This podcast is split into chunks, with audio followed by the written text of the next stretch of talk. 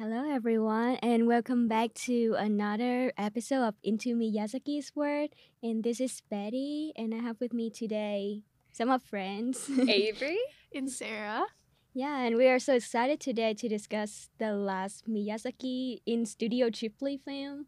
Uh, it's called The Wind Rises, and we have two more movies of Miyazaki, but non-Ghibli ones. We are going to discuss soon, and uh, yeah, just looking forward for that. And now we're going to jump right into the topic today.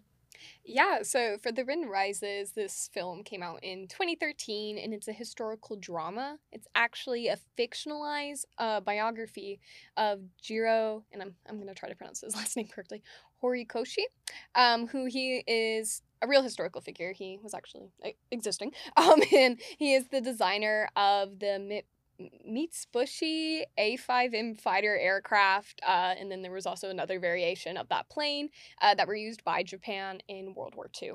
Um, so the film takes place during the interwar period as well as the Great Depression in Japan as Jiro struggles to reconcile his dreams of designing beautiful airplanes with the grim reality of aerial warfare. Uh, so the film also explores his love with uh, Nahoko and how they battle um, the issues with her severe illness. Um, so yeah, we have a lot of historical context for this film, so that always makes me very excited um, as a history major. Um, and we'll probably make a lot of comparisons to Porco Rosso because they're both taking place during the interwar period, so it's kind of comments on world wars and anti-war. Um, but before we get into our first topic, which will be world building, uh, as I said, this is a fictionalized uh, biography, so Jiro is a real person that actually existed. Um, and then also from my research, I, Nahoko is a fictional character loosely based on um, some main female characters from this novel by Tatsuo Hori, uh, Beautiful Village. So I just thought that was interesting. But we can go ahead and get into world building, or maybe first, like, what was y'all's first impressions of the film? I love the movie. I don't know. Uh, the first impression I have about this movie is the poster of them um, just under the umbrella and looks so romantic. and I do expect it to be a romance, but it didn't touch that much. So, yeah, but I enjoyed the movie though. It's my second favorite Ghibli one. I I think I had a bit of a different first impression. Um, I did I did watch it yesterday and very quickly, I will say. But um, uh, my first impression. I was kind of expecting it maybe to be also more about like a couple and stuff like that. So it was kind of, you know, I wasn't expecting not seeing any sort of kind of development in that area until later on in the film. Um, but kind of my first impression, it was very beautiful. Like the first scenes, um, kind of like the uh, sunrise and Jiro in his like dream plane and he's flying um, with like the sun kind of like reflecting behind him. So it was it was a very like I was like this is this is this seems like it's gonna be happy, you know, but not necessarily true. I, I 100% have the same experience. I think going into this movie, just probably because of the poster and like uh, the videos and clips you see online are all about him and Nahoko. So you assume it's going to be, I- I don't want to say like the notebook, but like, yeah, like have, have a romantic concentration. And it definitely does not. There's kind of like two competing themes. And actually, his romantic exploration with Nahoko doesn't happen until more than like halfway into the film. So that was pretty surprising. So yeah, I agree. Uh, it's just kind of not what we were expecting, uh, but uh, I I still found it to be really enlightening and amazing. Um, but yeah, I guess that's something we'll discuss. Uh, another first initial impression I had, which kind of ties into world building, is that the story, the the way it's told, especially at the beginning, because it begins like Sarah said, where we're in his dream. This kind of shows that we're going to see the world and the film through Jiro's perspective, which I kind of feel like Jiro is somewhat of a stand-in for Miyazaki at certain points, who we know is also very interested in aviation and had those childhood dreams. It almost kind of feels like, in my opinion, that we're getting a glimpse at like his inner child. I don't know, but what do y'all think?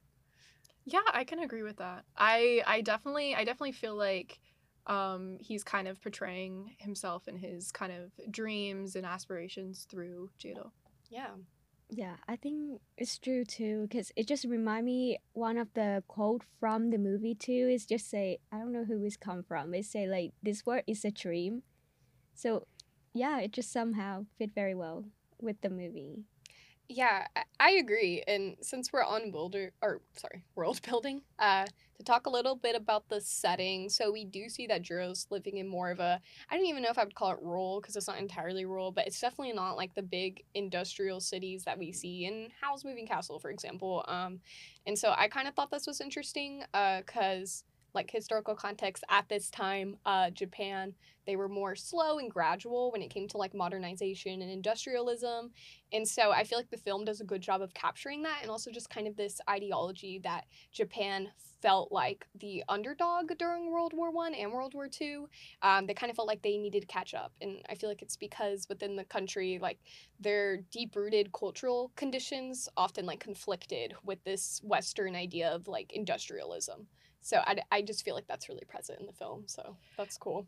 Yeah, you can definitely tell. Um, as opposed to like Porco Rosso, and it's it's set in a more like I think Italy sort of Yeah. um, uh, scene, and you can tell just major differences. Like with the planes, like Japan in this movie, like they're still they still haven't been able to um, build planes out of metal.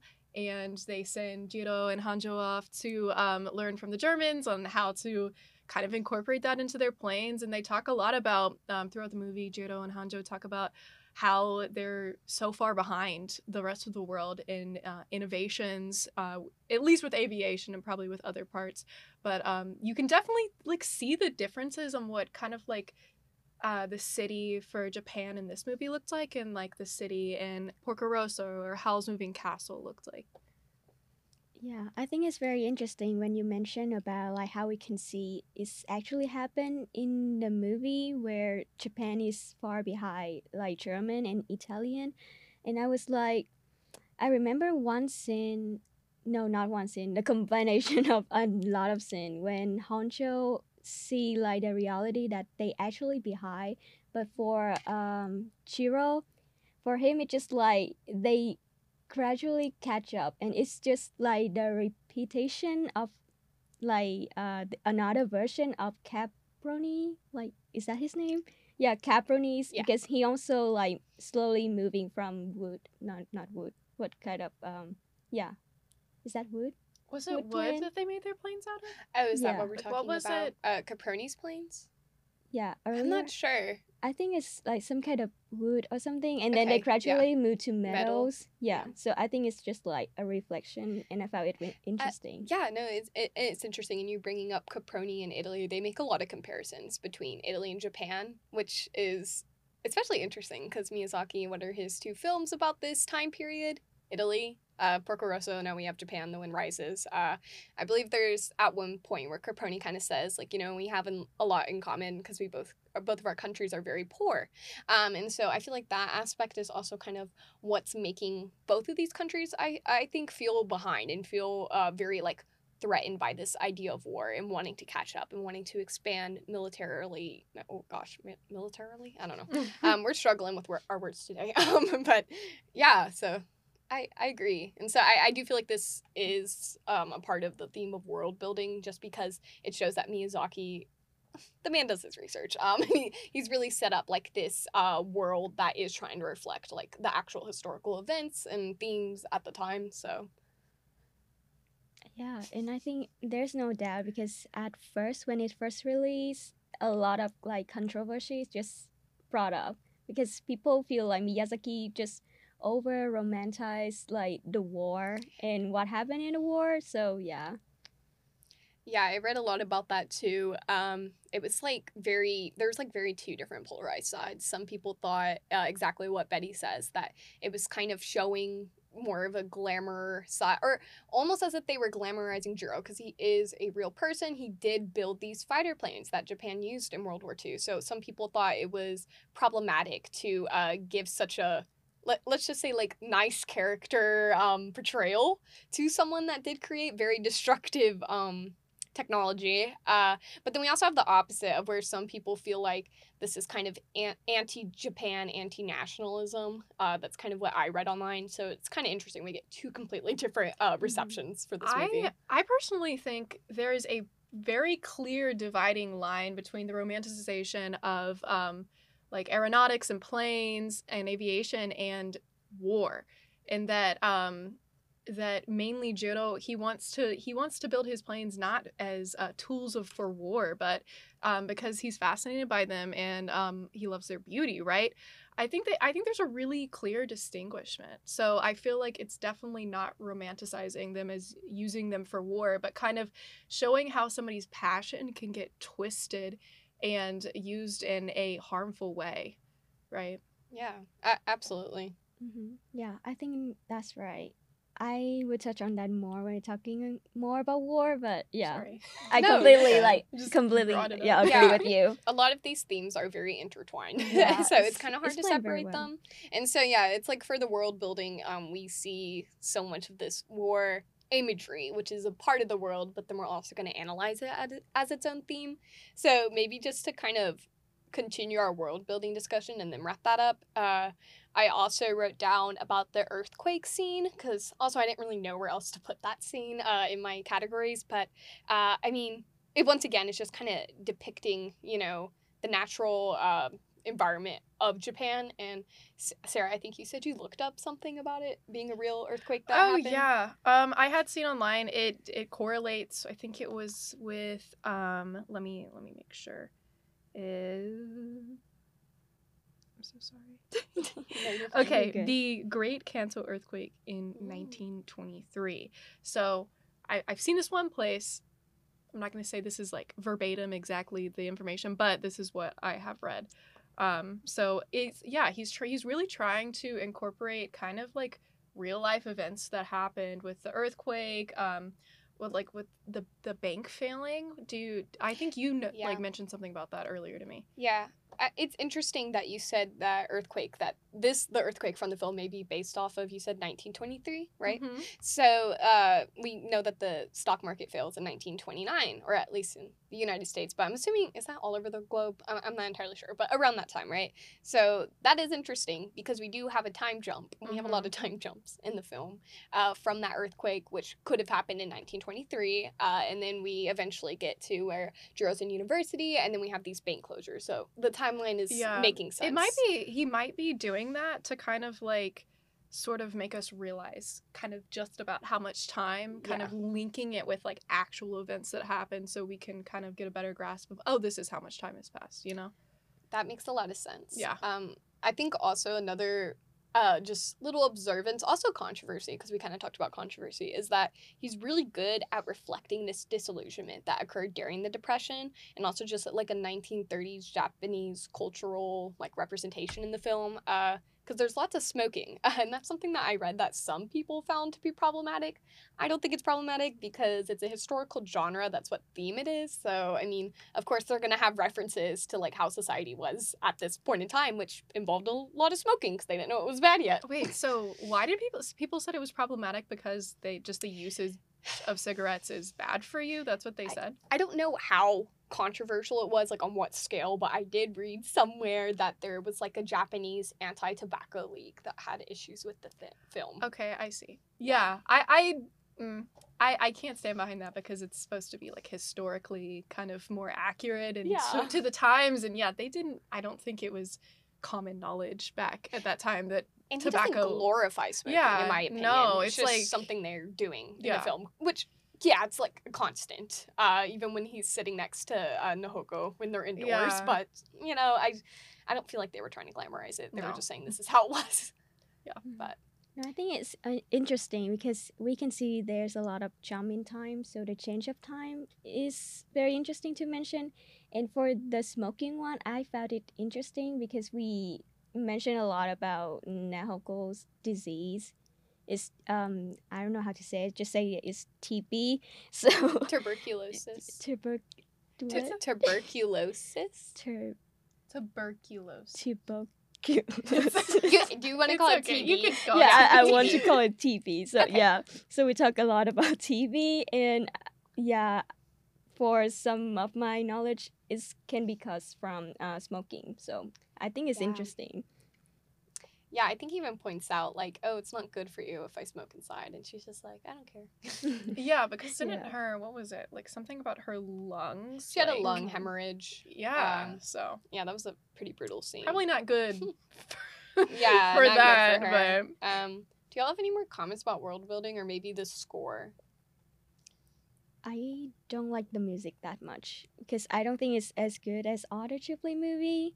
Like some of the soundtrack, depending on the parts they are in, is it just like distract me a lot, and it doesn't fit well with the theme. So I can see I can see that. I mean, it's definitely, you know, it's kind of hard to show up like a Howl's Moving Castle soundtrack or something like that cuz that's such like a just classic timeless type of soundtrack, but I I personally did like it. I do think it was kind of like not as prevalent. I didn't notice it all the time. I just noticed it some. Whereas in like Howl's Moving Castle, it's like it really contributed it to like the scene and what was going on in the emotions of the characters, and it wasn't so much like that in this one. yeah, no, I agree about that. I think it's very good to listen to it when you have tea time or something and just, just listen to it alone. but I think it would be great because I just ran over some of um, this soundtrack and I didn't know it's from this movie. It just doesn't recall me at all.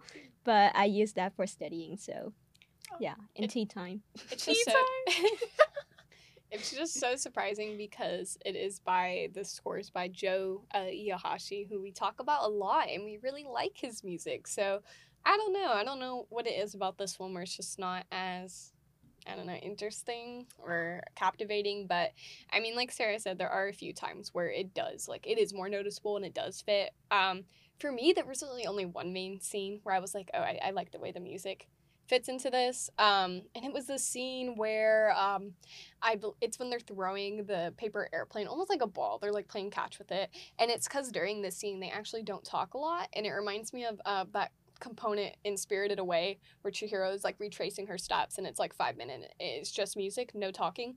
We kind of get something a little bit like that when they're throwing the plane and it's just music. They're not really talking. They might like laugh. Um, and to me, that kind of just captured like the joys of their youth. Like this is the golden time for their relationship. This is before she's very, very ill. So, but outside of that. yeah, I mean that's fair because the music is very dreamy feeling for me. So it was like, mm, yeah. And besides of that, I really like um the song that the German men perform at the restaurant. I don't know what's the name of that song, but that's so cool, and I like that. It's very um lighthearted during the time where everybody just like very serious about the war. So I think it's beautiful. So yeah. Yeah, he said that. I I remember. I think it was Castor. Castorp or whatever his name Castorp? is. Yeah. Castorp. Yeah. um, he said, uh, whenever he talked to Jiro, it's like they go there to kind of forget forget everything that's wrong with Yeah. the world and kind of relax and unwind. So, yeah, that's kind of portrayed in his song. Absolutely. Do y'all want to go ahead and move on to another theme? Yeah, sure. We can talk about the big theme of the movie. Because for me, the big concept is just like how Miyazaki trying to portray the false dream of the airplane engineer. So Yeah. yeah, And maybe we can start with Jiro's childhood a little bit and talk about how Mhm. this dream evolves into him having to face reality. Um, so I think one of the first things I remember outside, we kind of already talked about that initial dream he has and he sees Caproni. So we do know that he he looks up to Caproni. He's very obsessed with Italian aircrafts, which to me that's just that's just so Miyazaki. That that was him as a child. Um, uh, and I also remember he originally wants to be a pilot. He doesn't actually want to be an engineer at first, uh, but his eyesight is bad. And I don't know if y'all remember the scene where he's just like staring at the stars to try to make his eyesight better. it's just like the being a naive child. I just thought it was cute. But what what do y'all think? um about his childhood um yeah you can you can kind of see his dreams sort of form as you know as he realizes i think he asks is it it's either his teacher or caproni he asks oh um like do I it's something like do I have to fly planes to make them or something like that. Yeah. And Caproni says something along the lines of I've never once like flown a plane in my life. Um and that uh yeah, that he can he can totally get into the industry and not be a pilot and he could still kind of like live out his dreams that way. I love that his subconscious is his like Yeah. number one supporter. He's like, you can do it because this is within his dream and i mean i i don't know if y'all disagree with this but it's his dream right? Because i know caproni's like oh it's our shared dream. Like i'm pretty sure it's just jiro's subconscious like interacting with his hero you know? I will say though, um, because in in Jiro's dream, like you see what Caproni says is his dream plane that he really wants to build, um, once the war is over, and then you see a postcard that kind of uh kind of blows up during like the earthquake and the fire, and he's sitting outside of the university with Honjo and the like the books and stuff, and you see the same plane that Jiro had dreamed about. So is it Mm. it's it's kind of it kind of calls into question like is it just Jiro's dream or are they in some way connected? Because how would he have known that that's what Caproni's dream plane would look like? You know what I'm saying? Do you guys remember? Yeah I think they somehow connected. Like I mentioned earlier, like how Japan you just like follow the German path, and then they gradually move forward with Italian people in uh, airplane industry. So I think it makes sense when Caproni just say like, "Oh, this is also my dream too." So it's just like our kingdom of dream, like I- they mentioned at the very end. yeah I, I think i agree with that i think if there is a connection it's more metaphorical than literally them sharing Yeah. a dream. Yeah. uh but uh, also, I was something I'm remembering from his initial dream with Caproni is uh, Caproni is like so he kind of acts like not sometimes as an equal because they have so much in common, but more of as a mentor. Like I, not to quote Pitbull, but been there, done that. Um, I'm sorry. you did not just quote Pitbull This is such an inside jo- joke in our friend group. I'm sorry. Um, Chaitna, shout out to you. She likes Pitbull. Anyway. Anyways. So I, I kind of feel like Caproni fits this more mentor role because he's gone through the same thing that Jiro's going through. Uh, he's also the one to first kind of I don't want to say break his break uh his dream not in that sense but kind of show him reality because i believe in that initial dream he's they're looking at the planes as they fly away and he's like look at them. They will bomb an enemy city. Most of them will never return. And this is when jiro's like still young and you know i feel like that was a very early introduction into this theme that we're gonna keep developing and discussing is that uh, you know you can you can love something and want to do it but you can't stop humans from doing what they do monetizing and making things have to be about the productivity and the outcome mm-hmm. and in this case this is a this is a mobilized war economy so Yeah, as well. It's it's it's interesting for Caproni. It's like yes, he he realizes that ultimately this is what his creations are being used for, and I'm sure in some sense Jiro also does kind of realize that. But in that same scene, he also he also kind of like, um, kind of just talks more about his dreams about planes and says that they're not tools for war for making money and that they're beautiful dreams and that they can turn them into reality.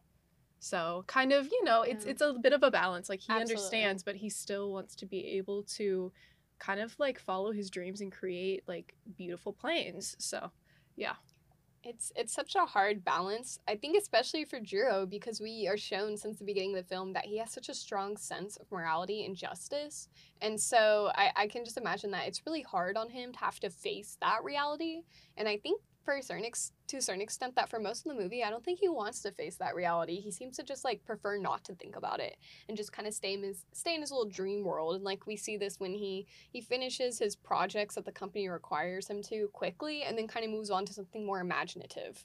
Um yeah, it definitely seems like he's in kind of a dream world. Like even whenever he's eating with his coworkers and they're like complaining about something, he's just like, look at this mackerel bone. Like maybe the Americans like eat mackerel and like kind of like base the design uh, like in their plane wings and stuff like that. Like so he's just kind of, you know, in his own world, world really for a lot of it. But and i i like the imagery at the beginning where he's staring at the sky because it kind of is just setting like right up front that this kid he's got his heads in the stars a little bit um head or is it heads head, in the cloud. I don't know, the- but whatever. but yeah. he's looking at the stars, you know. So it's just kind of this idea. He's dreaming. He's not really wanting to face reality, at least not yet. Um, Mhm. but yeah, and like talking about that strong sense of justice, uh, the example I wrote down was in the beginning of the film when he protects those little the little boy from the bullies, uh, and then he runs home to his mom, and uh, yeah. So what did y'all think about that scene? Yeah, I thought I thought it was kind of random because I thought maybe like it would be built on later on in the movie, kind of like oh he's the type of person to I guess stand up for the weak and help people. I guess maybe he does like in the earthquake kind of Mhm. scene, but um yeah, I think it just kind of shows that he cares about other people and um like just you know is, is kind of just a good person at Yeah. his base level maybe just kind of trying to show that you know even if he does you know kind of design planes that are ultimately used as like weapons of mass destruction he you know that's that's not who he really is like deep down Yeah. Yeah, I think the same too, and I think it's very interesting when um, it just show like he understand like what justice is to him, even though he's like very young. Because I think that's just passed on by his mom when she say like the war is not like is unjustified, right? Is that what the quote is? It's not justified, or it Yeah, is justified. It is not justified. Yeah. I was like, that sounds. Okay, yeah. I didn't have a quote here. I just yeah, remember. So yeah, yeah. I think that um just like build up his characteristic, like what Sarah just said, and I found it interesting too because when I ran over um, Miyazaki, some random like interview of him on the internet, he mentioned like uh this movie he cried over it because he made that one and he think it's silly but it touched a lot on his childhood.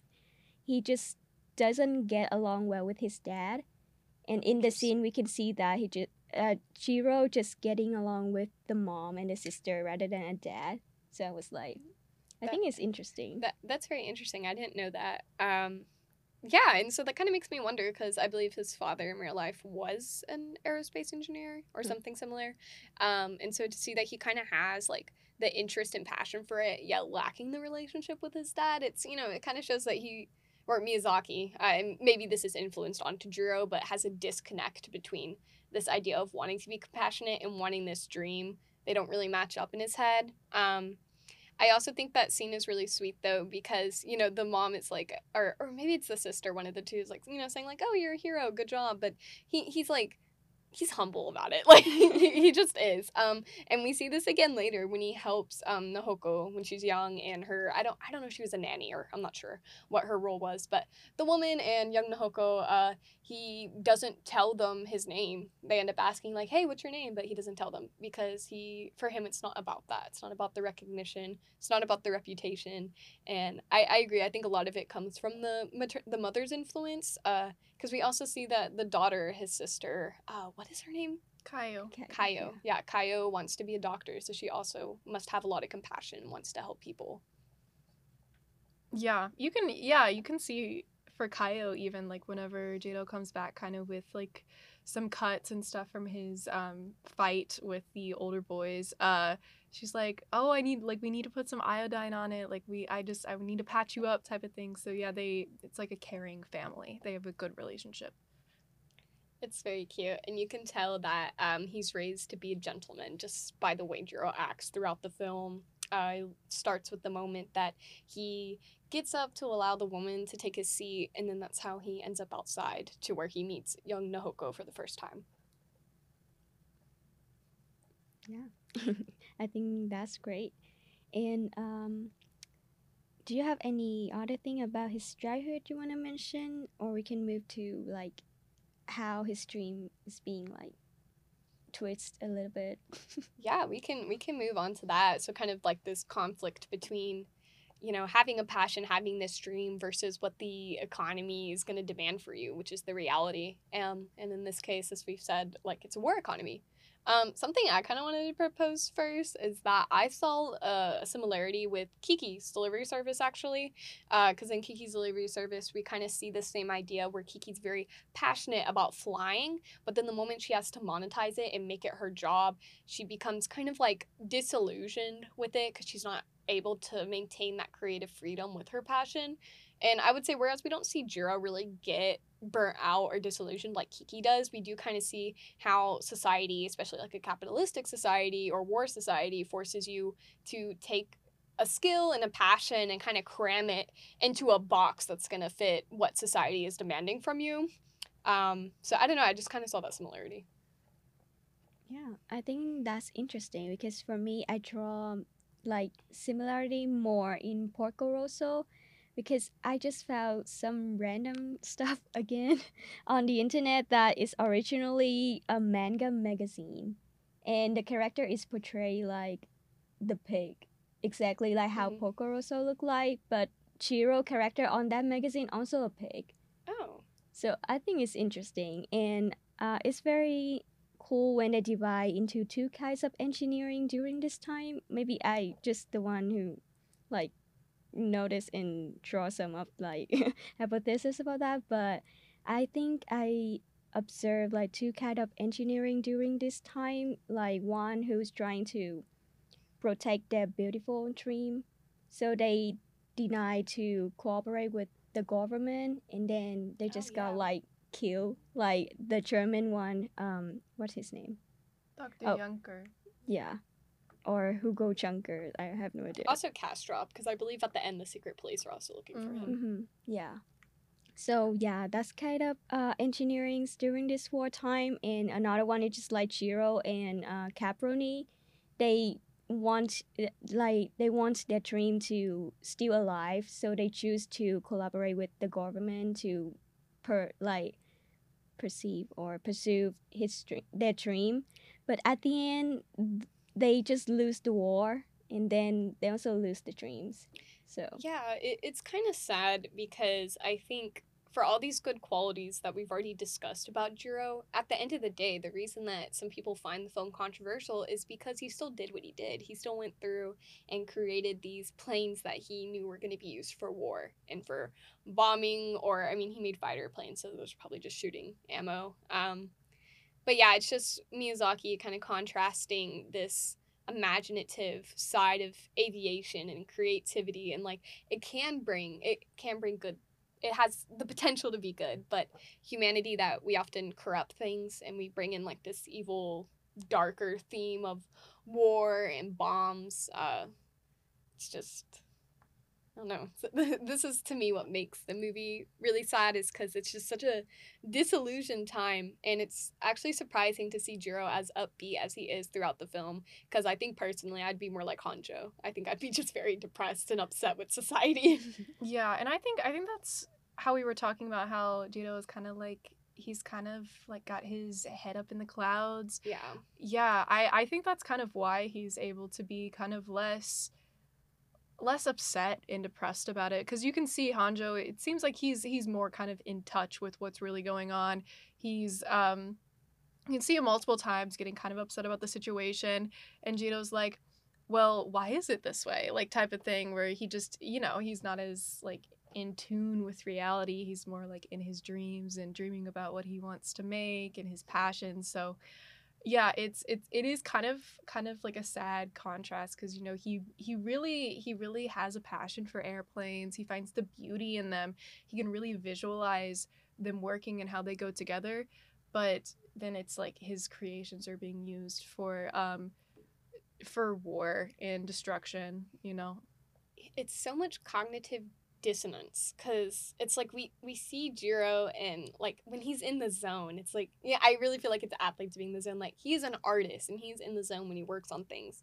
Like when the boss uh Kurokawa be- funniest character. Um, um, brings Jiro to his desk and he's like, "This is your desk. Nobody likes it." Um, but Jiro, he he doesn't care. He can work wherever. He literally had he, he was working on the train that one time. So uh, it's just so cool to see how like he gets so intense and intensively like into his work, and he's so imaginative. Like time flies, and like all the imagery where like while he's creating, he feels like he's actually like seeing the plane take off, and so like you you really can't help but just be like inspired by him, and everyone around him at the workplace is inspired by him.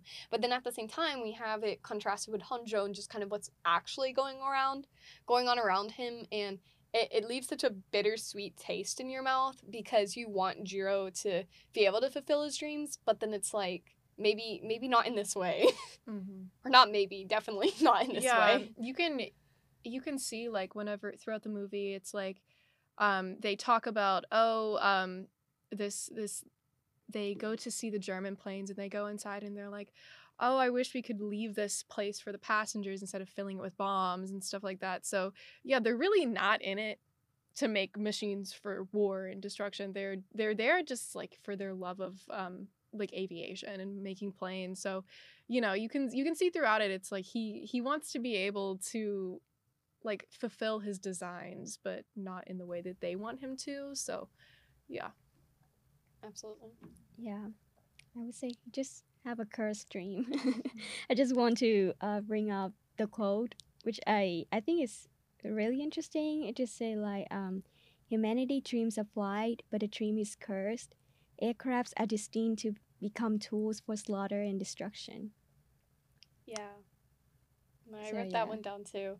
It, it that's what I'm saying with the cognitive dissonance is that it hurts you because you want to support Jiro, but then you're also like, Jiro, no, like don't don't build the plane. Don't Mhm. go along with it. Um and it, it's just it's just hard because you see him so excited and animated. He almost kind of seems like a child, and I feel like that's once again like Miyazaki's inner child being reflected on this character, in my opinion. Uh, because like whenever they do the first uh test run of the plane, or even actually I'll start with the when they first get to go into the workshop and actually see the plane, and even the workers kind of make a comment like the engineers never actually come down here, uh, which kind of just shows that Jiro not like he's different and quirky, but like he, he's different in the sense that he is so dedicated to this dream that he physically wants to go see it, see the craftsmanship in person. Um, and they're kind of acting like this is something that engineers normally don't do. They just stay in their office, you know, make the designs. Uh, and then when they're going back to work and they're late and Honjo's just like, you know, frustrated that they're running late. All Jiro can think of is the plane. And he's just like, I love I love airplanes. They're so fascinating. Um, and then we see when he has his first experience with failure, um, when the when the test plane is not able to like survive, um, it breaks down. Uh, that he he I wrote down this quote. I will never forget what I saw today. It's like an endless road has opened before my eyes. He's just so inspired. You just want you want better for him. You want a society where he's able to create his dream passenger plane that's for people and for the benefit of humanity, not to harm it. Yeah, and I think if we think of that way and re back recall back to the quote that um what's the boss name the little yeah the little boss guy name um so he said like um this is your table right nobody wants it Yeah. so if we apply that sentence into what you just like analyze it just maybe reflect like nobody in that room want to do these thing, but they are forced to do that because of the government so I, I, I like that interpretation and I 100% agree with that. Um, yeah yeah. um so i think you guys were talking about a quote that was like um oh uh there was it uh beautiful curses or air That- yeah, that something Betty. like that Yeah. yeah that they're just destined to kind of like cause destruction and i was curious because um like at that time was commercial like commercial flights was it popular or was was that because like you know that's not now that's not necessarily the case because you know there's like commercial air airplanes and stuff like that and i decided to look it up That's that's a good question. Yeah. you, do you have the answer yet? yeah, and it's Okay. it said that it wasn't until the 1920s until it started becoming really common. So I wonder what time frame was that when that- he's working, we're in the 1930s, I believe, Yeah. because the Great Depression is already set in, and also the fact that he's able to travel to Mhm. Germany is But a they did commercial say- flight, probably. Yeah, but they did say that Japan, like throughout the movie, that Japan was like a little bit behind Yeah. um the world. And When it came to military planes, I don't know so Mhm. much about commercial airlines. I'm not sure. yeah, but I just was I was curious because you know, I mean, that's it's it's kind of like a statement that now wouldn't necessarily be true because we Yeah, do have true. commercial aircrafts and that's like you know the the only it's not like all the planes are being built now are like warplanes. We're also thing, so. not in a wartime economy. yeah, right that's now. true. Yeah. that's true. Um, but I, I really liked what you brought up earlier whenever they go to see the designs in Germany and about like that it would be a shame to put bombs there. Because that whole scene in general is just very intriguing to me because you kind of see the German secret police just being very weird about having the uh, Japanese engineers look around, right? Even though they were giving permission by uh, Dr. Junker, is that his name? hmm Junker, Junker, whatever, um, uh, to look around. Um, because for me, Jiro, he's just an engineer admiring another engineer's work. It has nothing to do about like, oh, I want to take some, you know, trade secrets back to Japan so we can build a better plane and blow up Germany. Like, it has nothing to do with that. It's just simply an artist like admiring uh, work by another artist. Is kind of how I saw it. Um, and they're really in awe. But you know, the military, their focus is on like you know, we don't want these people stealing our secrets. And it's just kind of another conflict that we have. Yeah, because it's just weird for me because um, if it happened like that, um, I, I'm I'm not good at history, but isn't it like Japan's and Germany and um, where where is it? Italy? Yeah, Italy just allied to each oth- other. So is that the reason they just came there and learned something? But yeah, I just don't understand why they don't want to share the secret to get better together. I don't know what. It, Yeah, yeah. maybe because this is an interwar period, so Yeah. the war has not actually broken out yet. That might be a Mhm. part of it. So it's kind of like moving pieces. So we know they're going to be an alliance, but during this film, I don't actually think they're an alliance yet.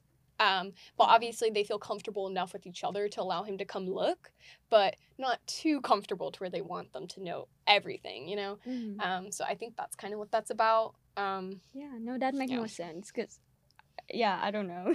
Yeah, the type just. yeah in that scene like exactly how you said it he he does say to the soldier kind of because they're you know they're trying to like protect oh they're gonna they're gonna copy everything and like gonna steal our designs and and he and Jiro says well he's just an engineer and he's admiring another engineer's work and then uh dr Junker kind of lets them um look around the planes and Mhm. be able to fly in one as well Yeah, and then we see that uh, Dr. Junker eventually uh, gets into some trouble. Uh, Castorp drops a bit of this information. Uh, he says he fights the hand that feeds him and he will lose. So we don't know the exact context. Now I'm kind of curious if Dr. Junker is a real person. I kind of want to assume yes. Yeah. I think he is. I looked it up like earlier. I know Caproni is a real person too. Caproni. Yeah. Mhm. but Love the, I just love the historical references. Yeah. no, this one's so cool. Why is it trying to make me log into the Wi Fi? I am logged in. yeah it says he's fighting against his government and that he will lose against them hmm and that you know yeah so he is talking about world war ii period Yeah, it- in it- germany I just love that quote. He fights the hand that feeds him and he will lose. Because that is kind of what's going on. Even Jiro, to a certain extent, is fighting the hand that feeds him because um, when the secret police, you know, want to take him away, we don't know if they're wanting to just interrogate him, investigate, we Mhm. don't know what's going on. Uh, but they kind of fight the hand, quote unquote, like, you know, by hiding him so that he doesn't get taken up by the secret police. Um, but it also kind of just shows uh, i think for me like the depression and the war atmosphere that's very present in this film this sense of disillusionment um, which I, i've said how many times have i said the word disillusionment? But it's the only word i can really that i feel like in, uh, describes what's going on um, and honjo in particular is just to me the representation of that. Um, not to go too far back into the film, but uh, whenever after the earthquake, you know, and everything's on fire, the university, the books, uh, there's a strong sense of irony, and this is kind of throughout the film, but especially right here where they're complaining about the fire, and then they light up a cigarette, like Yeah. right in front of the burning books, uh, and so we kind of just see this continued sense of irony. You see it again. Um, I know in another circumstance, I'm not exactly sure where, but uh, it to me, it's just really capturing like th- how s- this society feels so beaten down and feels honestly lost and purposeless. I think, and so whenever you feel lost and purposeless, and you're kind of like struggling with identity, it's easy to just latch on to what's what's easy and like what someone might give you as an identity which in this case the government wants warplanes and so they kind of just see that as their only opportunity to be able to work on planes Yeah, no, it's it's so it's so cool. Yeah. Um, I'm trying to look because um well i also wrote down okay so there's a scene that i scarcely remember but i think maybe sarah will remember it Scarcely. Scarcely. Since you watched it more recently, maybe you'll remember. Uh, I just wrote food scene, so I'm assuming they go out to eat at some time. Don't they go to Yeah, eat out There is a a food scene. Yeah. Yeah. he's he's eating with his coworkers and they're eating mackerel and they're like, Yes. ah, mackerel again, type of thing. Yeah. Um, and you know, he's just he's admiring the beautiful curvature of the The mackerel. mackerel. Yeah. So Yeah, so Yeah. for that, me and Betty have talked about in a lot of previous episodes that Ghibli always does this thing with food where uh, it's like represents a time for relationships to develop or for us to gain some like insightful insight um, about what the characters are thinking and motivations and stuff like that. So, you know, these food scenes usually entail like meaningful conversation.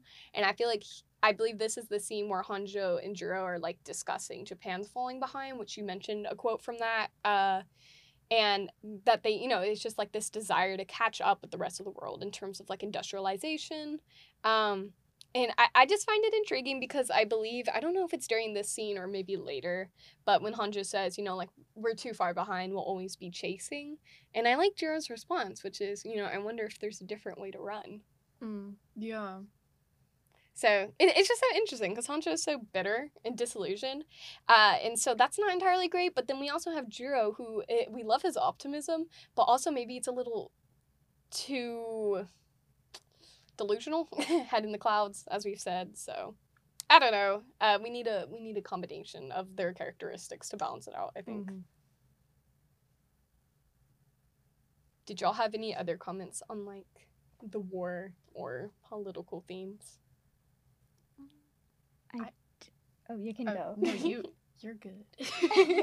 you can go. I just mentioned like um I remember I found somewhere Miyazaki talking about um making like aircraft and I just found a quote, but I just wanted to throw out and it doesn't relevant to what you say, so if you want to go first, you can oh no, I or- I was gonna say that I don't have anything else. Oh, But you can, you can okay. Yeah, I I don't know. Talking about um the curse dream of flying, I found a quote from Miyazaki. He just say like, "I express my own desire for power by drawing airplane with sleek and pointed noses and battleships with huge guns, and I found myself through um by the bravery of sailors who, even as their burning ship sank, continued to fire their guns until the bitter end." and by the men who plunged into the hail of fire and flakes spilled forth by an enemy formation guns. It was only much later when I realized that in reality this man has desperately wanted to leave and had been forced to die in vain. Interesting. Yeah. That's where did you find that? It's from um, the interview with some random guy in the documentary. I did it for my class and Oh, I just yeah. ran into it and I was like, oh, it's interesting. That that's cool, and that very much relates to what we're talking about here. So that's Yeah. a that's a nice coincidence. Uh, uh, I I'm also thinking I'm I'm remi- remembering another scene um in which. And to me, this is just this just describes Jiro and why we love him, but also why we're so frustrated with him. It's when he hosts that meeting with the design team and they're kind of goofing off, and you can see that he just inspires everyone. So to me, that's a very admirable characteristic of his is his ability to be optimistic and kind of joke around despite the circumstance, which is very dark. Um, but then also, you know, he kind of makes this little joke like, we need to lower the weight. So, I mean, we could take out the guns and then everyone laughs. But to me, I was like, you know, should we be laughing about that? You know, you know, it's it's complicated, I feel. Um, but it also shows his kind of like naive, he has a lot of naive optimism, I think. And I feel like this scene really displays that, in my opinion. But Yeah. I love that scene too. It's just like the bright side of among like the dark thing. Yeah. Like before and after that scene, it's just like really bad. And I think as um, it's like at the very end of the movie, right? Just right after that, I kind of spoil, but yeah, Nahoko just died, and then he, he just like went to the war, and his his airplane just got used, but then they lose the war, and then everything just gone. So just like the bright side among the dark things. So Yeah. And then we have Honjo, who's like the exact opposite. He's pretty pessimistic most of the film. Uh, yeah, he's always Yeah. making references about Japan will blow up, and it's just sometimes I feel like it's out of nowhere. I'm like, oh my gosh, like so this is something that's on his mind uh, constantly. It Yeah, seems. I mean, they and usually in those scenes they are talking about like, oh, what are they gonna do with those planes? They're Yeah. probably gonna bomb all these plays, and then they're like, Japan will blow up. So Yeah, I remember Yeah. at one point they're like, "Who do you think we're gonna bomb with this?" And they go, "Probably America." Yeah. I thought it was kind of funny. Um, but yeah, and I, I also like this quote from Jiro. I forgot I wrote this down. We aren't arms merchants. We just want to build good aircrafts, and that really just describes everything that we're talking about here. Um, and then I had one more little thing to say about the depression, and then if y'all have anything more to add, uh, do y'all remember that scene where, and this also shows Jiro's compassion and that he does have this innate desire to help people. Um, so it's whenever it's into the depression, so the banks have failed, all of that, uh, and he's getting like a sponge cake. I don't know if it's after work, I don't remember. And there's like those orphans, or I think they were orphans, the three kids, and he tries to give them the sponge cake, but they run away. That whole scene. So to me, that just I don't know. That was an impactful scene for me because it just shows how untrusting people feel during this time. Uh, and also just like the severity of it because the fact that the kids are just starving standing there i think they were waiting for their parents maybe maybe they weren't orphans um do y'all remember that scene Yeah, I think they're waiting for their parent, according to what the old, like not lady, old man, old man said at the Oh. store. But yeah, like you say, it just expressed like how people dealing with hunger during that time. So yeah, yeah, and it seems like they kind of like hesitate and think about taking it, and then they just you know end up deciding not to. it was like the older sister that i think was kind of like leading them like no but the younger siblings seemed to want to take it uh But to me, like, I don't know, we just have all these instances where we see that Jiro does hold a lot of empathy and compassion for other people, and especially the way he loves uh, Nahoko, of course. Like, that love is very beautiful, and he's very dedicated to her. However, you know, kind of the problematic nature of him building these planes that are going to be used for war. I wonder if for him, it's almost like, because we talk about his head being up in the clouds, an out of sight, out of mind sort of thing. You know, he's building these planes, he knows what the intentions are, but he's not going to actually like pull the trigger. He's not the one that's actually going to see them destroy whatever they're going to destroy, you know? So I feel like maybe having that sort of distance kind of allows you to alleviate the guilt Yeah. of making those decisions I as the think- engineer. I think at the end he kind of that all does come like as a realization to him because he's you know in his dream whatever uh you would call that I think it was a dream uh, he's walking along like just just wreckage of Yeah. Japanese planes and then there's just I guess I think it's Japan like burning and just billows of smoke and fire and destruction and he's talking to Caproni kind of for the last time and he's you know, he's like none of them came back. Um like they caused all this destruction. Um and yeah, it's it's you know, I think he he kind of like he realizes after kind of through the war and kind of seeing what happened and seeing kind of what came of his creations, he realizes kind of like the destruction that that came with it. Um yeah. Yeah. So, do y'all want to? Because I'm excited to talk about the ending and the quote. Do y'all want to move on to talking about love and his relationship with Nahoko, and then after that we can talk about the ending of the film. What do y'all think? yeah, I can go Mhm. whatever you want. Okay, cool. um, so yeah, I, I I think right off the bat, something we all notice is the parallel with uh Porco Rosso. So I guess we'll start when they're young. So uh, Nahoko is on the train with her nanny. I don't know. Is she a nanny? What do we think? Some sort of nanny. Yeah. Because she's she's a she's a girl of the upper class, which is something that I noticed, and I don't really feel like this movie has a strong like theme or I don't know opinion of classism, but it was kind of there for me because like you could just tell that she was uh, from a wealthier family, and so to me that contrasts very much with. Oops. Um, that contrasts very much with like uh, the children we were just talking about. Um, but yeah, he uh, what is it? His hat falls off and she catches it, and Mhm. we see that in Porco Rosso, so that was cool. Yeah. Yeah. It's kind of like a theme, like with the hat flying away. Like even when he meets her again, she's kind of lost her umbrella and he catches it as well. Um, I think she is it, is it I don't I don't know. They, there's a lot of hat catching and you know, it's kind of like signifying these moments of like, you know, they're noticing each other. They're, you know, they're kind of like making a connection. Um, but yeah. I, I think you were were you about to recall that other scene where her hat falls off again when they're playing catch with the airplane? Yeah. Yeah, Oh yeah. because he okay. catches it again. Because no, I, I could see where your brain was going. I was like, yeah, "Shit, that's it happens a lot. It, it's Yeah. kind of it's like it's kind of like symbolism of their connection growing, Yeah. and you know, kind of like them doing like kind things for each other. Like, oh, Absolutely. here I'll I'll like catch your hat if you catch mine, type of thing. You know, but It's very cute. very mutualistic relationship. Mm-hmm. I I love that about and it. you know, and it's just out of like pure kindness because you know she didn't have to like almost fall off the train trying to catch his hat, and he didn't. He didn't like have to almost like He be blown away in the wind trying Yeah. to catch her umbrella. So you know, it kind of just shows like pure-hearted, genuine caring. Absolutely. Yeah, no, I love that too. And I just see like the wind during their connection, it's just like a metaphor of how they are like bring the wind bring them together. So yeah, I just love that. Yeah, and even sorry, this is this is kind of like jumping all over the place. Even at the end, whenever he's testing his final plane that finally works, and um, Nahoko is going back to the sanatorium.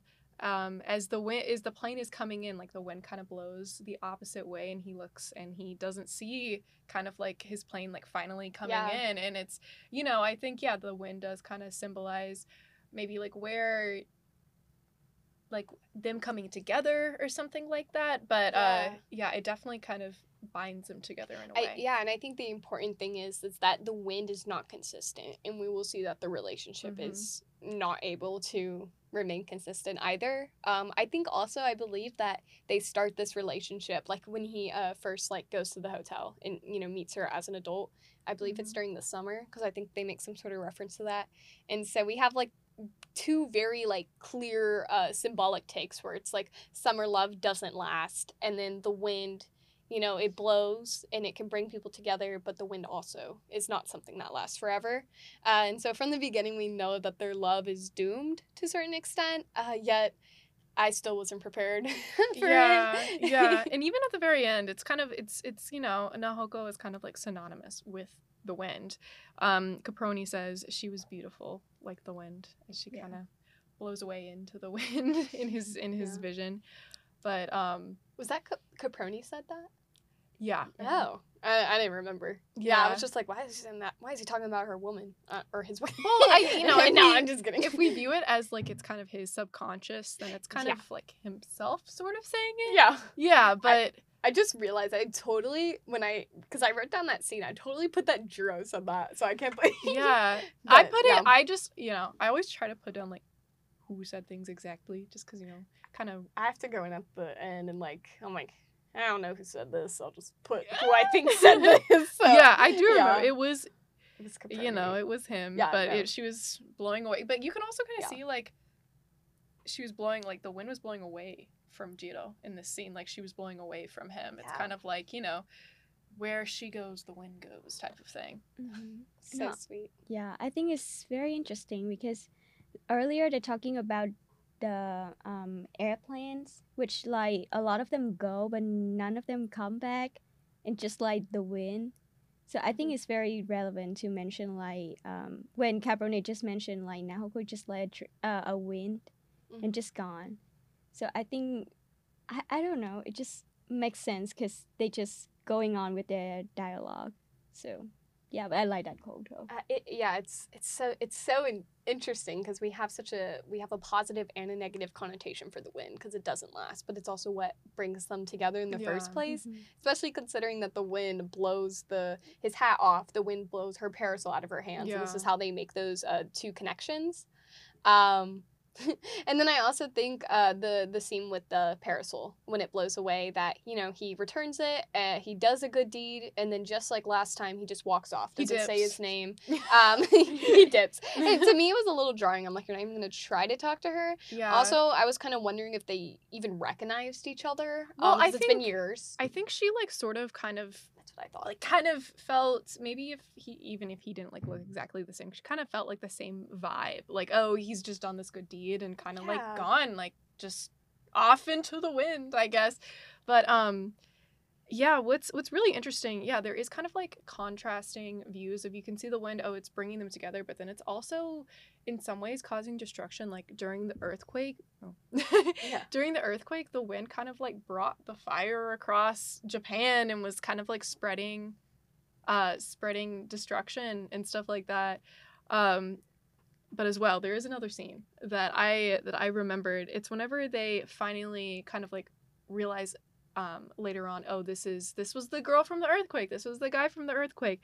Um so he meets he finds uh Nahoko's like painting stuff, so he keeps going and he gets to this sort of like spring and she's Yeah. standing in front of it. Um and she says she says um please don't go. I asked the wind to bring you here to me. So um it's kind of like once again, it's all kind of like roped together. Oh yeah. And then later, when he confesses her love to her and actually asks her to marry him, uh, you know, she says, you know, I have tuberculosis and all that. Uh, but she also says, you know, I loved you since the day the wind brought you to me. Yeah. Yeah. Oh my gosh. Yeah. It's it's so sweet and and even their initial connections. Uh, I know Sarah that you kind of out, outside of the podcast, she kind of talked a bit about how she felt their relationship was rushed, and I can entirely, I I really can see that. Um, I think it's because we have such two big competing themes, and Mhm. if we wanted to like really develop both of them, it would need to be a longer movie or two separate Yeah. movies. Um, It almost seems But- like two separate. Yeah. Now that we talk about it. yeah, but uh, the regardless, I feel like the moments they do have together, even if it does seem a little rushed, they're so they feel so genuine and realistic. Like you really can feel that these two people love each other. So even if we feel like that their maybe relationship was a little rushed, because I mean he literally asked her to marry her what like three days after being at the hotel. Um, Or was it? Or was it the whole summer? We Because don't They were there. For it's the, confusing. You did like the time jumps. the are time jumps confusing. are confusing. Um, but I don't know. I feel like the moments we do see them are so genuine that to me it really it, it really convinced me of their relationship personally.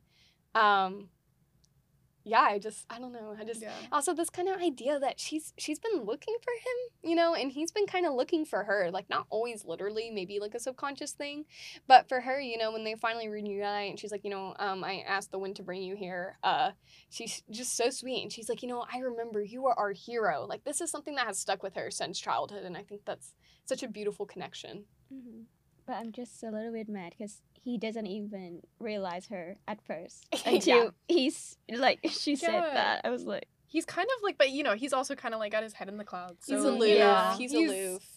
He's a guy. And, and we also talked about it's like a good thing and a bad thing. Like we want him to recognize her because that seems like oh true love. He remembered her, but at the same time we know Jiro. He does good things for the sake of doing it, not because he mm-hmm. wants any sort of compensation out of it. Because like I talked said earlier, like she she was from the upper class. Like if he would have told those men his name, they could have probably financially compensated him for helping her but he didn't. That's just kind of his thing. He just you know you know i was there at that moment you know i saw someone in need i helped now i'm uh, now i'm gone. So i feel like that's part of the reason he doesn't recognize her is because Yeah.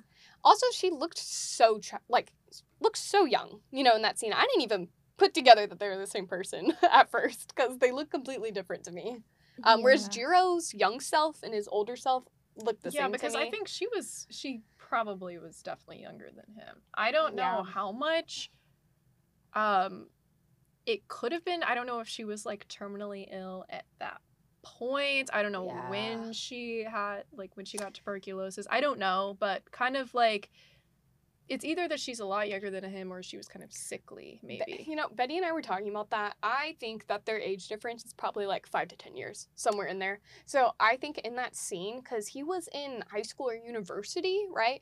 I think she was in middle school or like a freshman in high school, Mm. uh, in like American school terms. Uh, Yeah, because isn't it? I, I feel like it's either like maybe his like first year of college. yeah. So it, it could be that she's like maybe like in eighth grade. That's like five years, I think. Yeah. I don't I don't know. and for us because you know we're modern uh, viewers uh, you know this seems like such a big age gap however uh, Porco Rosso's age gap was way more problematic so i don't know what to say and he it was just so much more like kind of disrespectful as well you know because you know he's he's you know seeing it as just a kind deed not to try to like no ulterior motives. Yeah. um porco was a middle-aged man. Jiro is probably like in his i don't know he was uh, a literal depends- pig. Yeah it depends throughout the film but i i know that porco rosso it's kind of apparent that their age gap is a lot bigger than yeah Jiro and uh, i think yeah. i think as as it goes on um as you get older i don't think five years is as big of once a you're gap. both adults yeah because you know when they meet again it's like they're both like well they're both adults into being adults right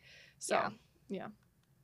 Also, something that isn't really focused on too much in the scene, and I kind of, or in the movie, but I wish they had touched more on, is the fact that Nahoko paints. Um, because to me, that kind of uh, shows that J- Jiro and her have that similarity, and that they both create art. And I don't really know why Miyazaki didn't do more with that, because I don't know. To me, I thought that made their bond even more unique. That they share that interest in being creative. Um, but they didn't really do anything with that. Um, so I don't know. I think it's probably probably because the movie was already like Too long. too long. It was a very long no, movie. that's fair. Yeah. That's fair. And we're uh, Sarah was saying that it kind of feels like two different films. It's because like we don't even get to the romantic story until halfway through the film, which just emphasizes Mhm. again that we have these two themes that are really big that he's wanting to explore, but all within a two-hour time limit. It's it's difficult. Yeah, no, I like the idea like we should have that comparison because for me I still stuck at the point like he doesn't recognize that girl and it just showed me like he loved the tree his dream more than the love he have for Naoko and I don't know if it's on purpose that Miyazaki did the movie most of them about his dream rather than with Naoko or not. Yeah, Do that's what I actually mean? that's so sad. Now that Yeah. we think, now that I'm thinking about it, because I wasn't as moved when I watched this movie. I was like, oh, I, I could maybe cry, but I won't. You oh, know. but now that now that we're kind of breaking it down, it is it is quite sad because, like you said, it seems like he almost does value his dream over Nahoko because, you know, she comes from the sanatorium to live with him with the Kurokawas, and you know he goes off to work and Kayo his sister even says like you leave here her here alone like how could you do this to her she's she tries to look like she's doing better um Yeah. than she actually is and you know and even even whenever he's he's working on his drawing and she's kind of like laying there beside him um going to sleep um and she's like hold my hand like you'll work better it just seems like yeah his focus should probably be more on his terminally ill wife than his his his dreams but it's also kind of like hard to say since it's not like it's not like it's our dream right but yeah. i don't know I'm I'm gonna agree and disagree because I, I I do think that there is something there where it's like you know uh maybe she's not getting the attention she deserves, but also there's multiple times in the film where uh it is shown that Nahoko does not want to be a burden on Jiro. She wants him to be able to accomplish his dream. She wants to support him. Uh, I remember the father saying at one point to Jiro like the last thing Nahoko wants to be is a burden to you. Um, and I feel like Jiro tries when he can. So like whenever she first has uh, the lung hemorrhage uh, and she's not she's not hospitalized, she's at her estate, but she's bedridden. Um, he takes the first train out to get there and he's crying. He's crying literal tears. And to me, he's That's crying not- tears as he's like working on his plan that is true. designs. That is true. And so Um, I, I do think I do think it shows that Jiro has this internal conflict between his wife versus his work. But I also feel like that's not something that's particular to Jiro. I think this is something that pretty much everybody has to deal with is having that work life balance. Just in this context, it's even more traumatic because this is during the depression and we don't really know Jiro's financial situation. but he's clearly not as wealthy as his wife, and I don't really know how much money he gets from her. Um, I don't know. To me, it's just like I agree that I, I agree that it, it's just complicated. It's just complicated. Um, he's he's it's supposed to be morally gray. I don't think we're supposed to make like a concrete decision on whether Jiro is a bad husband or not. I think it's more about us acknowledging that it's complicated and it's hard, and that he's trying to balance it, and in the end, we see that you know while he was attempting to balance it, maybe it didn't matter anyways because he ends up losing both his wife and his dream.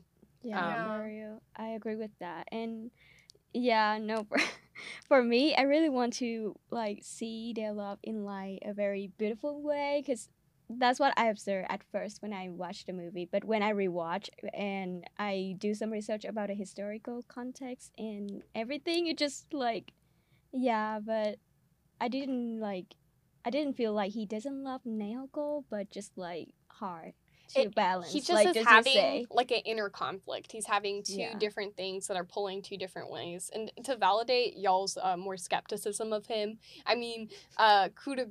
Kurokawa, the boss, literally when, when they when they find out he's engaged, he's like, "I thought you'd marry an airplane." Like they just think it's the funniest thing ever because they can't imagine Jiro having a life outside of work, essentially. Mhm.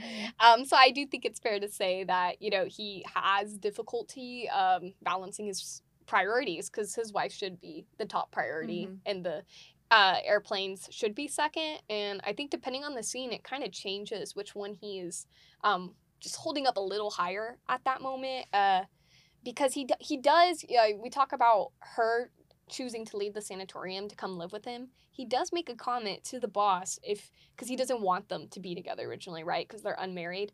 Um, he makes a comment like, "Well, if you won't let us, then I'm leaving. I'm not going to finish your plane. Then you're going to have to find another engineer." Um, and to me, that that meant a lot. Uh, I know actions speak louder than words, but I think he was serious, and I think if they wouldn't have let uh, Nahoko stay there at the house with them, I think he would have left personally. hmm And I love the scene where um, Jiro just sitting there doing his um, sketch about the plan, and he's holding Naoko hands. Yeah, I think that scene's so sweet. Like he tried to hold both his dream and his love. And So- he even says that like having you there holding my hand like made it better, made it easier for me to get it done. Like you helped me. Um or some he says something like that. Uh yeah, he says uh, he couldn't have done it without her, basically, and you know, then he falls asleep because he's exhausted. He's been up for Mhm. like days, uh, and she she takes his glasses off and tucks him in, and that that was very sweet as well.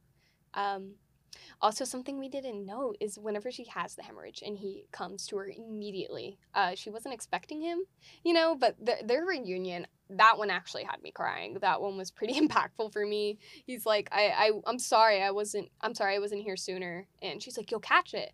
Uh, and he's like, you're beautiful. I love you. That, that's his response to that. I'm gonna No, cry. no. That's like no, really that sad. seems so sweet. Okay, But- so okay, not not to rain on the parade, but I do I do have a genuine question. Do you think?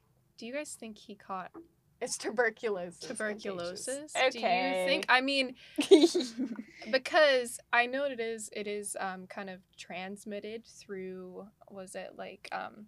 I mean, contact with another person yeah. that has it. So, what do you guys think? Yeah, we were talking about this at when we were eating lunch, actually, together. Um, and so, but from what I looked up, because my first question was, is there a vaccination for tuberculosis? Which I was like, I, I know we have one now, but I mean, like in the film during this time period, was there one? My understanding is yes. Like the tuberculosis vaccination already existed. I don't know how widespread its use was. So I don't know. You know, Nahoko, we don't know her actual like health history information, but uh, her mother has gotten it, and I kind of wonder if maybe she has an autoimmune disease. So maybe that kind of leads to her having tuberculosis at such a severe level to where she uh, dies from it. Um, whereas Jiro, I mean, maybe Jiro's vaccinated. This is all speculation. Yeah. Um, but she is still seemingly concerned that he'll catch it. But I feel like Nahoko might be someone with the autoimmune disease. I kind of, I don't know. That's my it could theory. be. Yeah, you're right. I I I see that theory being true. Just my intuition. Who knows? Just my Um, little thoughts. but I, I really i think my that's one of my favorite scenes in the film is that whenever they reunite right there because it's just so beautiful and sweet um especially his response because she's always so concerned she doesn't want to be a burden on him and she doesn't want him to get sick and he's just like you're beautiful i don't, I don't care i love you like i just want to be here with you and and i don't know the tears for me uh, like from Jiro when he's crying because he learns that uh, she's hurt. He's crying while he's getting ready. He's crying while he's on the train, and it's falling on his like uh, paper that he's working on. I don't know. To me, that was just something that was very notable. I think because during this time period too, um, men aren't supposed to cry, and you know that's like quote unquote traditional gender roles. Men aren't supposed to be emotionally open like that, and Jiro just. He doesn't listen to that at all. You know, he's very emotionally in tune and open, I feel. Um, so I don't know. He's not afraid to display his love for her.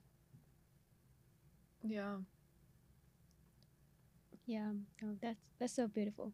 I, I feel like I bias, but I don't know. But when recall back to the very end of the movie, um, so it's just like it, his dream came true, but it's not the way he wanted to be. But he didn't even cry for that, and he cried for Naoko, and now I was like, mm, yeah, I don't know. I, am too biased. I don't know. It, it's. I think we just can all agree that it's complicated, and we can't really say he's a terrible husband, but we also don't want to say he's the best because you know there's just Mhm. kind of Yeah. back and forth. Um, there's issues, but I, I think we can say that Nahoko did nothing wrong.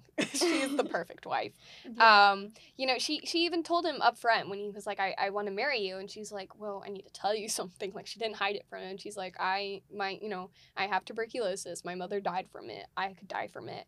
And I want to marry you, but I want to get well first. And she makes that her priority.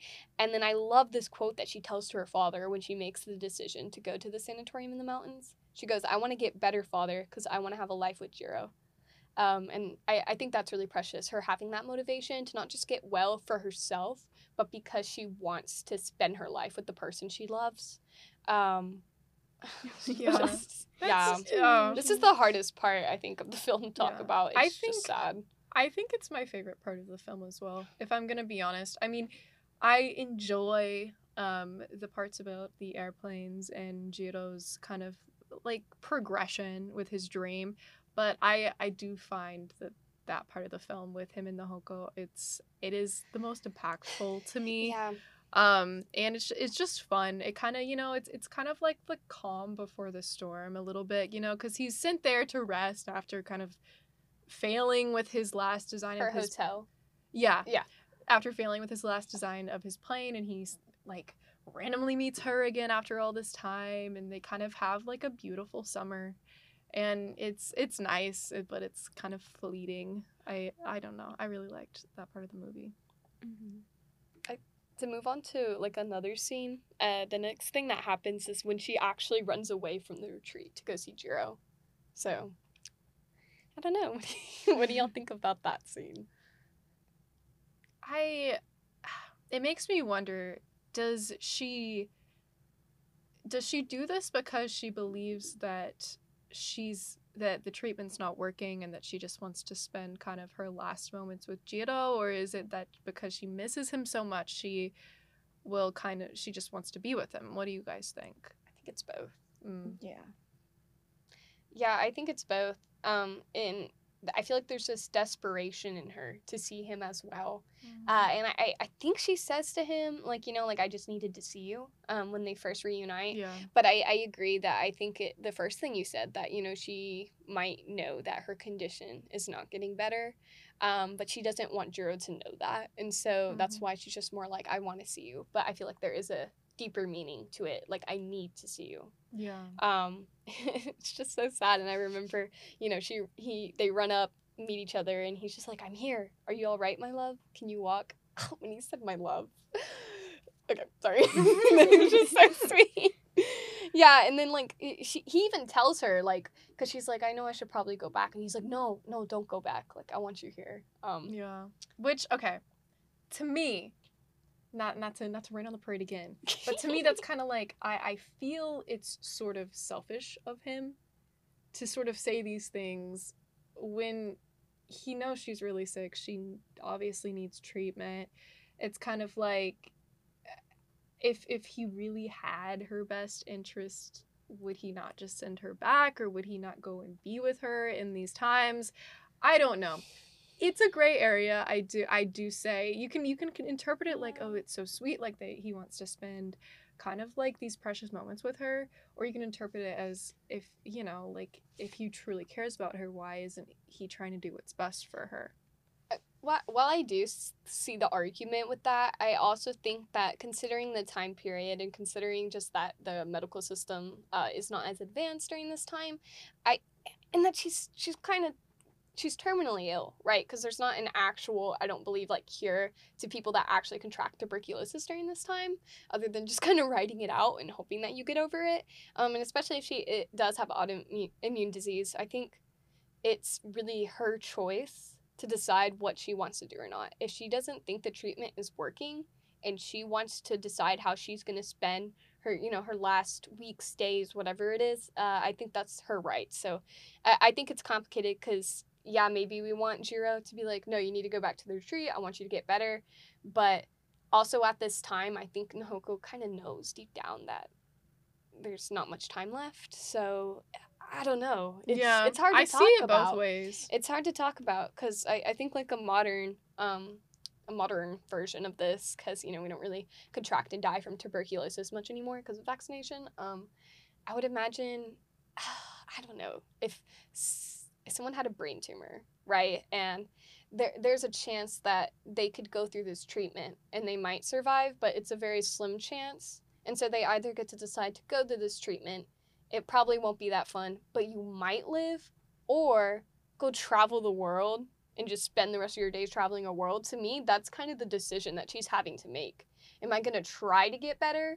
Because at this point i don't think she believes that it's going to happen or am i to make a decision to at least live the rest of my days happily? I feel like she's making a very difficult decision and so i don't know if it's Jiro not caring or maybe him just not wanting to confuse her decision that she's already made her mind up about. I don't know. Yeah i see it.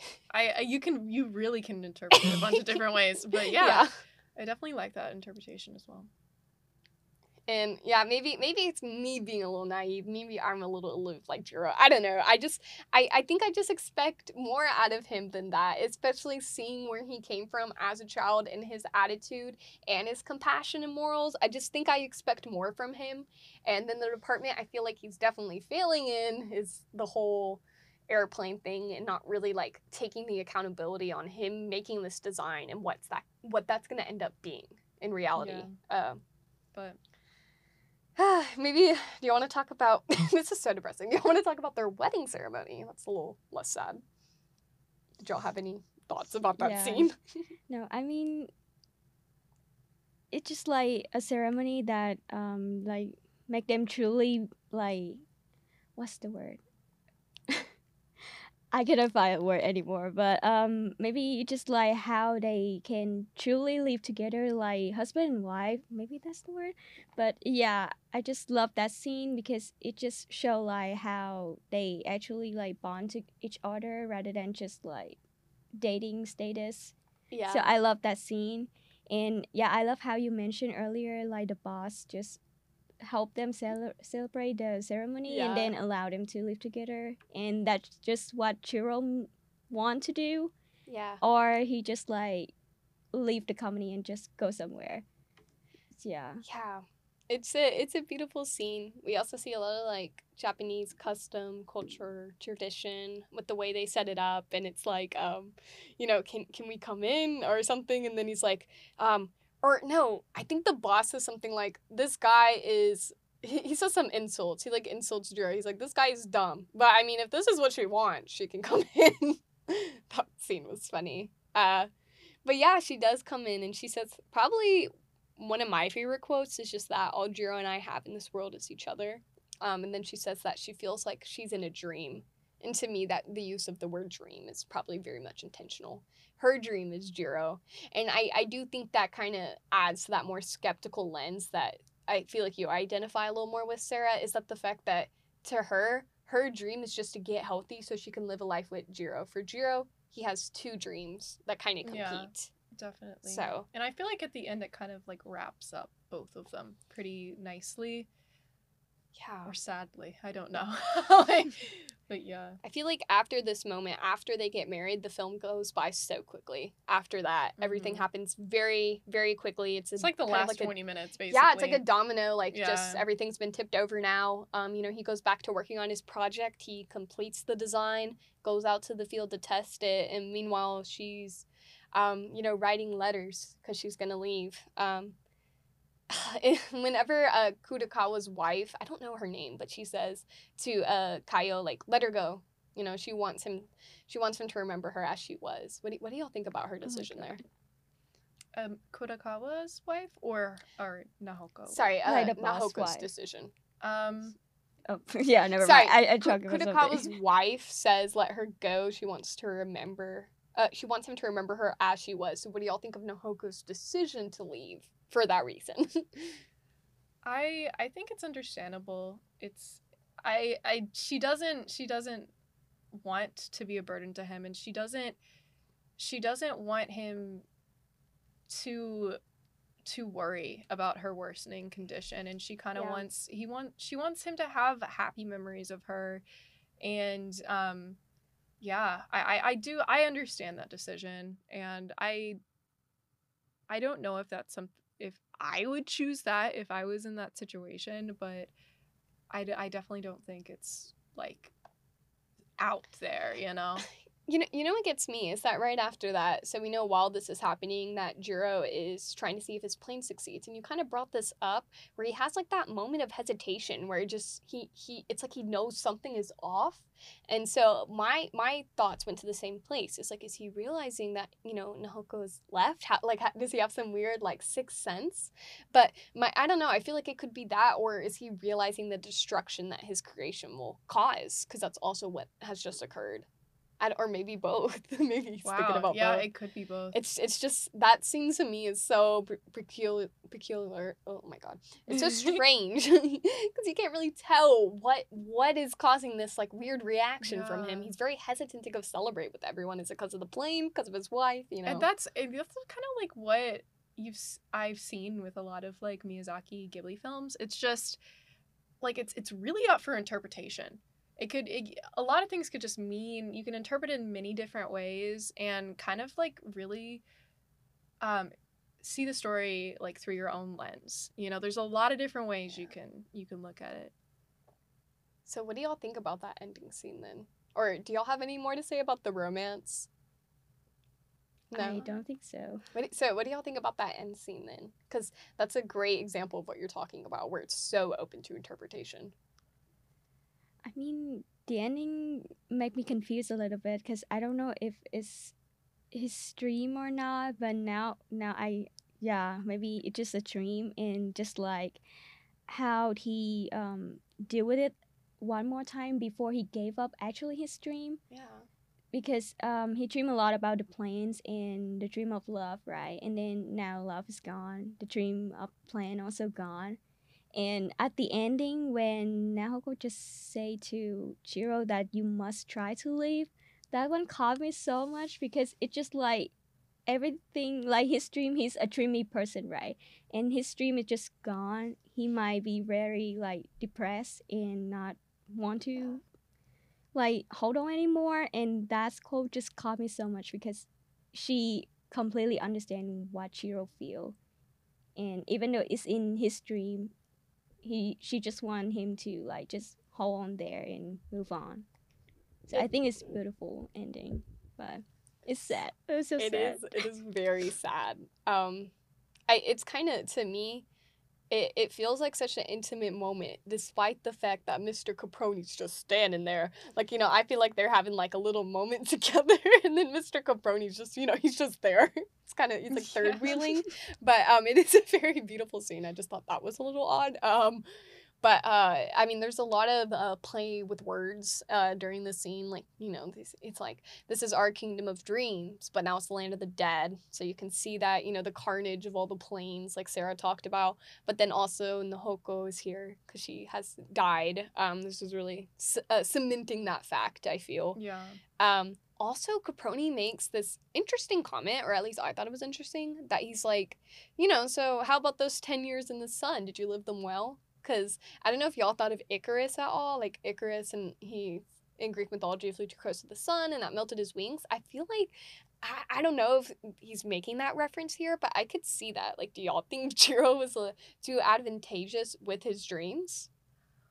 And that it backfired? I don't know.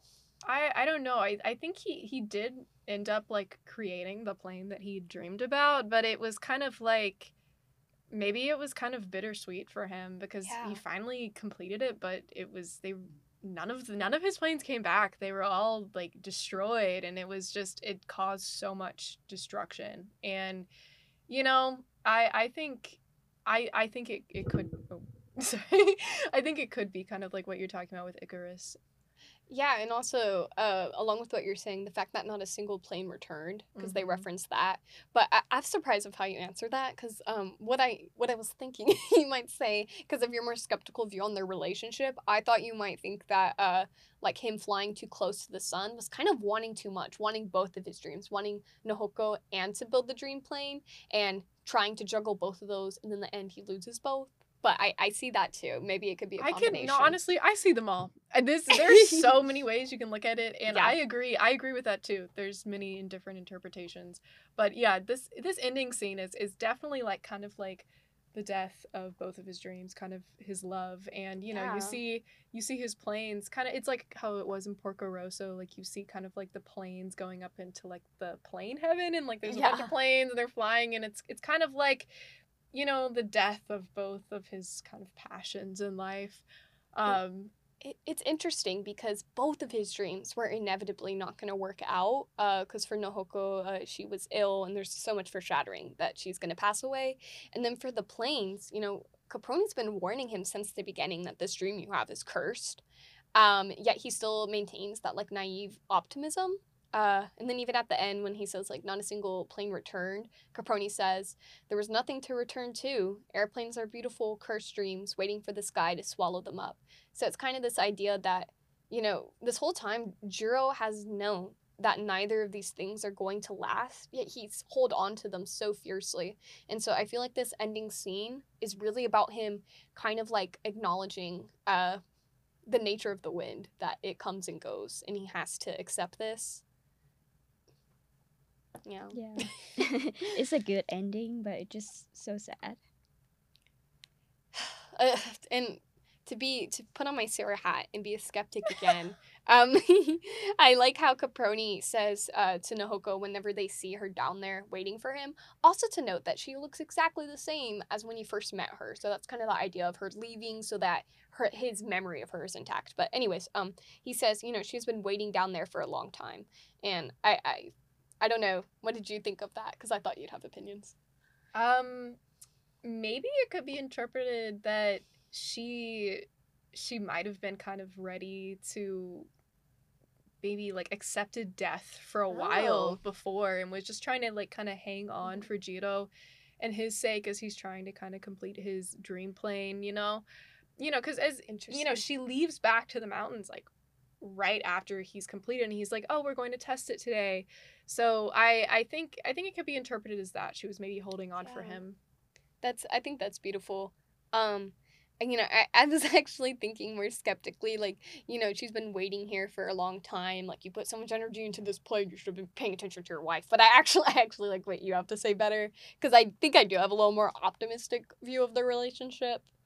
But uh yeah, I don't know. So like final thoughts or if we want to talk more about the wind is rising because they quote it so many times. Uh we did a little preliminary research and we know that it's based on a novel which then turned into a poem maybe. We're a little confused on the order by uh paul valery. Uh, he has a poem and it is the wind uh the quote is the wind is rising we must try to live which jiro says very early on um because i think nahoko says it to him in french.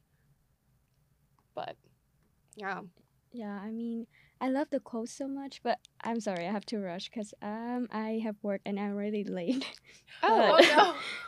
I am so sorry, Betty. yeah, you're good. I don't want to cut it off, but um, so for the quote, I really love um the quote that opened like the whole scene of the movie, which is "The wind is rising, we must try to leave."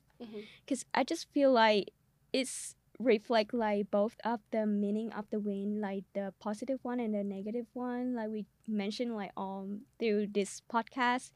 And yeah, for me, just like the challenge for Jiro is always there, and all they have, all he has to do is just like hang on there and leave.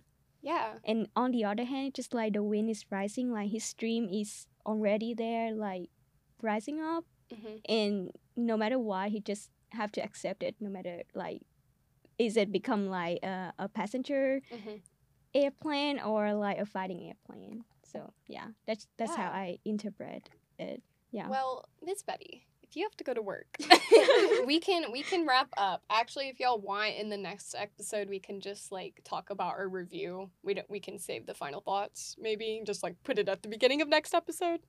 Yeah, sure. Okay. Oh So my God. just to end us, so we have a clean end. Um, I will say another beautiful quote from my boy Jiro. Okay, who has seen the wind? Neither I nor you. But when the leaves hang trembling, the wind is passing through. Let the wind carry these wings, carry these wings to you. Beautiful. That's being a little dramatic. Okay. well, we'll see y'all next time, and we'll talk about our final thoughts and ratings. But thank you for listening. Thank you. Bye. Bye bye. Bye.